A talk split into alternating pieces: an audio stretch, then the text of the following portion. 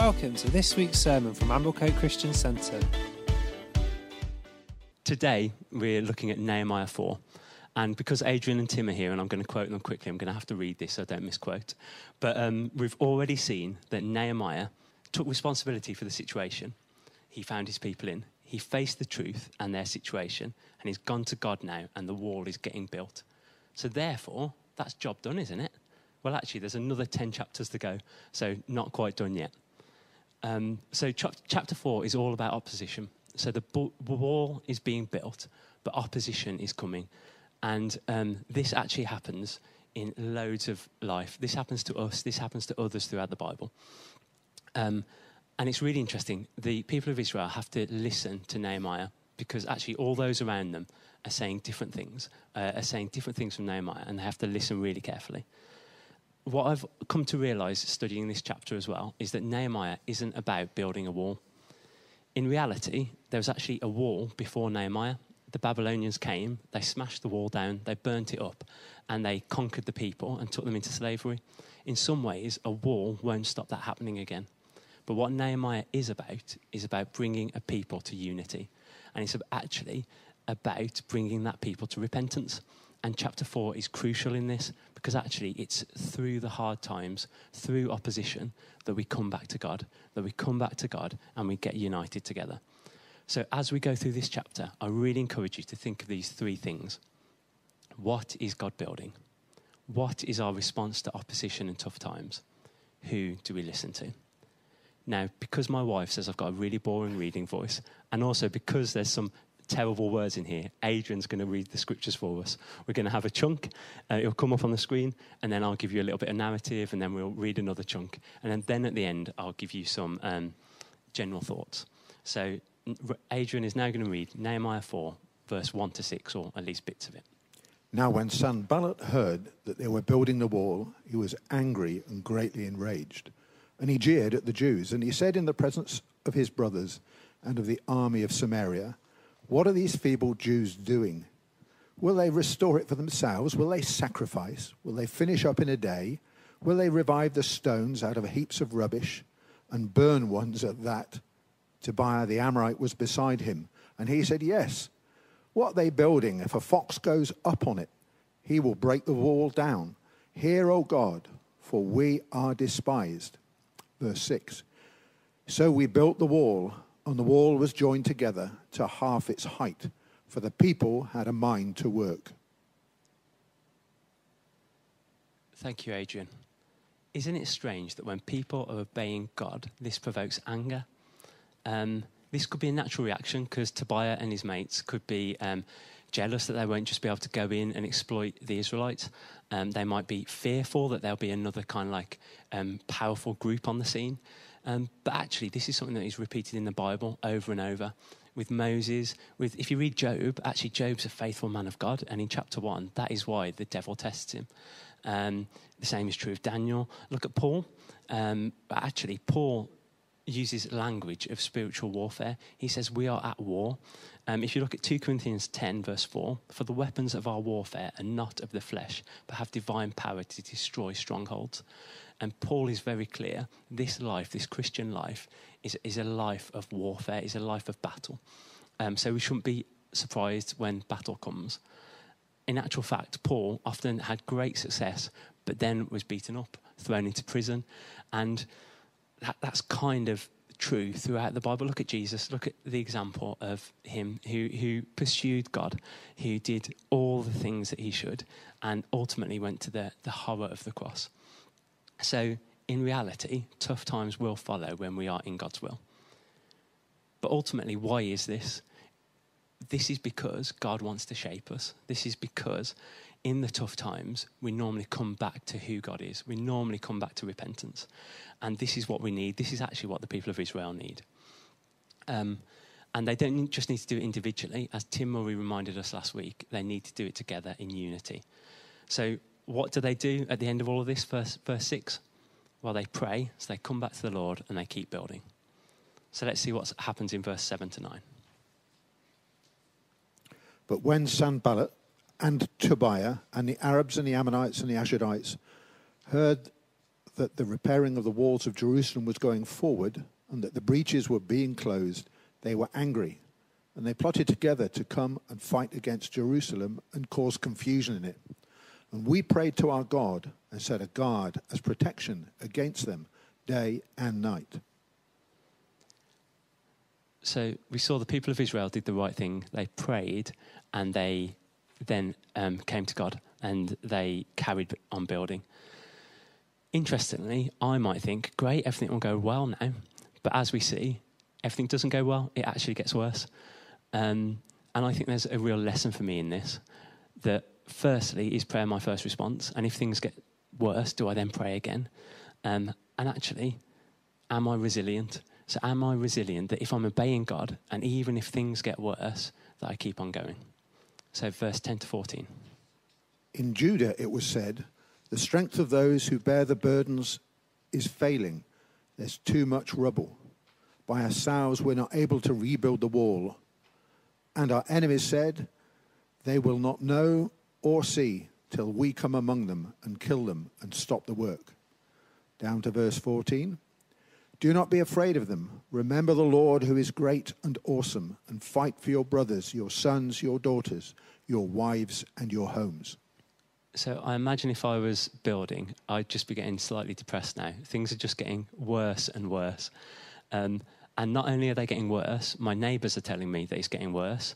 The people around me are telling me it's getting worse. And even the enemy are saying, You have no chance. We're going to come in and get you. Um, if I listened to the noise around me, the people talking around me, if the people of God listened to the, the voices around them, they would stop building, surely. There is no hope. They had to listen to Nehemiah, their leader, and their leader talked of a different narrative. Their leader talked of a narrative around looking to God first and then fighting, fighting for those that you care about, having doing action, getting involved. And I think actually there's a challenge here around who am I listening to? So let's go to verse 15 to 20. When our enemies heard that it was known to us and that God had frustrated their plan, we all returned to the wall, each to his own work. From that day on, half of my servants worked on construction, half had spears, shields, bows, and coats of mail. Skip down to verse 19. And I said to the nobles and to the officials and to the rest of the people, The work is great and widely spread, and we're separated on the wall, far from one another in the place where you hear the sound of the trumpet, rally to us there. Our God will fight for us. So I imagine you know what I'm going to say now. Things are getting worse. Um, it just keeps getting worse, doesn't it? Because in some ways they've done the right things, so they've stopped the attack, but now half of the people have stopped working because they've got to protect the others. And if you are working, whilst you're doing this building of a wall, you're carrying a spear or have a sword attached to you. Now, I've done a little bit of slabbing in our garden, and that was really hard. I can't imagine doing it carrying a spear or having a sword attached to my waist. Um, so, in reality, obeying God for the people of Israel in this means that things are getting harder and it's getting slower. It's getting harder to do this. And I think sometimes we have to be aware that obeying God might be really tough and it will get harder and it might even get slower. What's interesting here is that people are given specific roles. There are people that are given a role to defend, there are people that are given a role to build. And actually, I think we're all given specific roles and we have to do those roles. Sometimes I think we have a tendency to want someone else's role, or we have a tendency to do something different. But actually, we have to be aware that we are united and we have to work together. I think the other really interesting thing here is the role of Nehemiah. In reality, he had a really stressful role because he's got to have an overview of everything and he needs to blow the trumpet when there's an attack and to rally everyone there. If he gets it wrong and rally it, rallies everyone to the east of the city and there's an attack on the west, then they're done. That's it. It's all over. So the amount of stress and weight that this leader is carrying is immense. And I think sometimes our leaders carry this, don't they?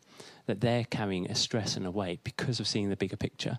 And I wonder if, if I, if us, if we appreciate that, if we pray for them, and if actually the people of Israel, they'd only work if they followed the trumpet, if they all rallied together. If they partly rallied, if they went half the way, it wouldn't work at all, would it?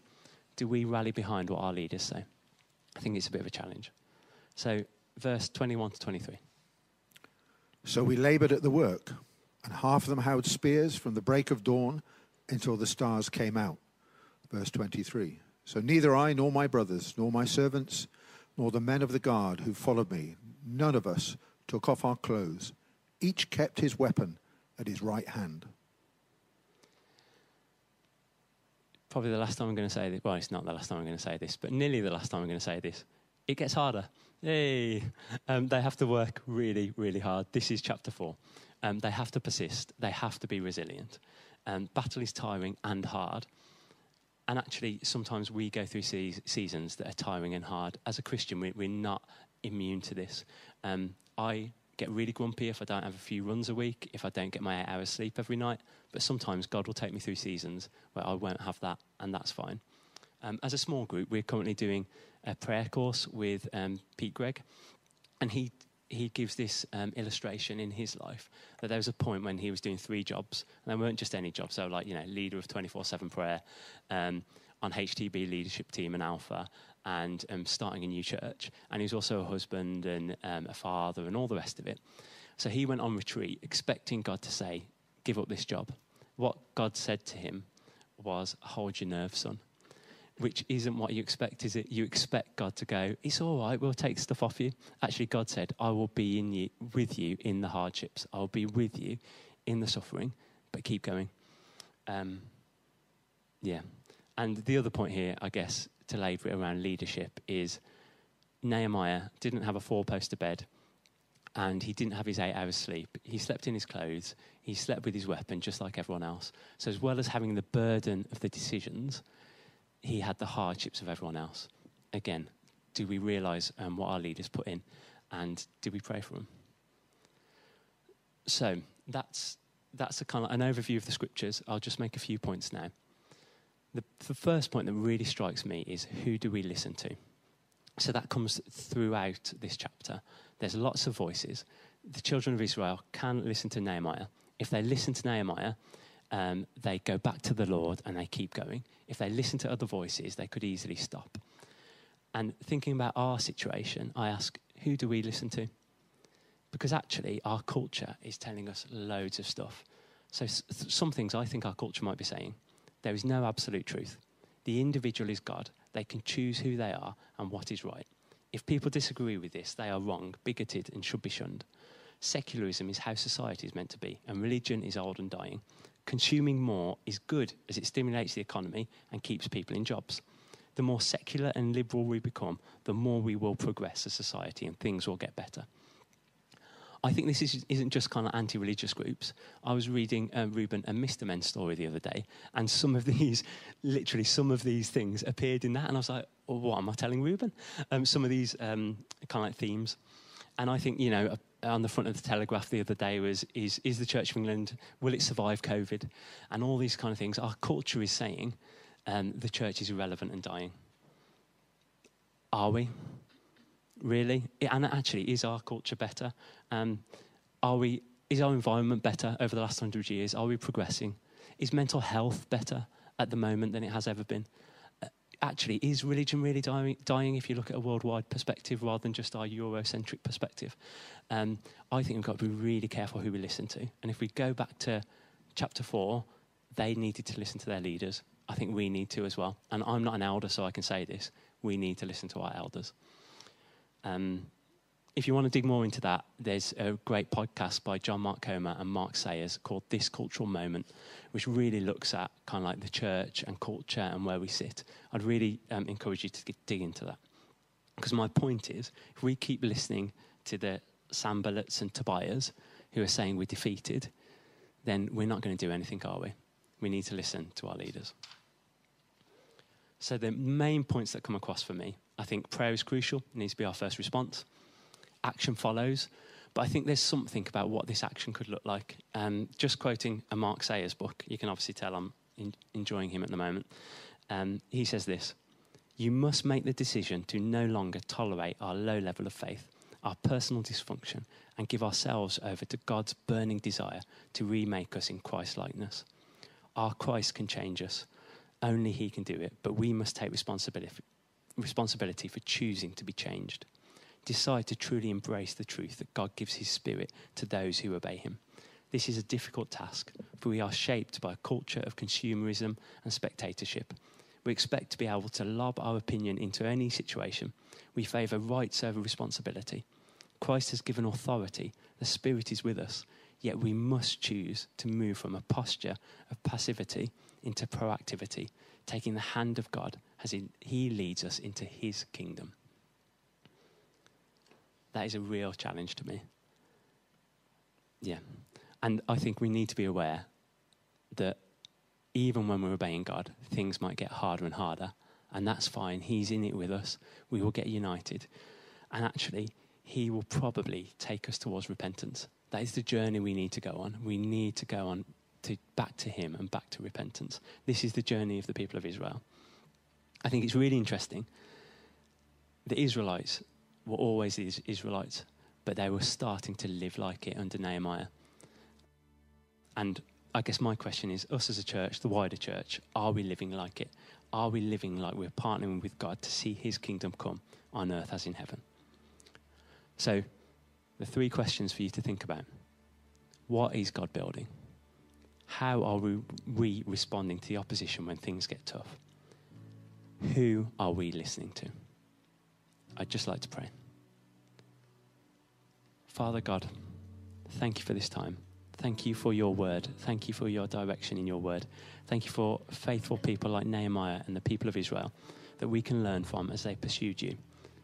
Lord, I pray that you will help us to faithfully build, but more than that, help us to partner with you as you faithfully build and form us into, into your church, to see your kingdom come on earth as it is in heaven.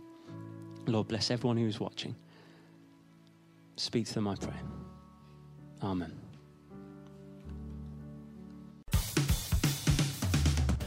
Thank you for listening to this week's sermon from Amblecote Christian Centre. For more information about who we are, what we believe, and how you can get involved, check out our website at www.amblecotechristiancentre.org.uk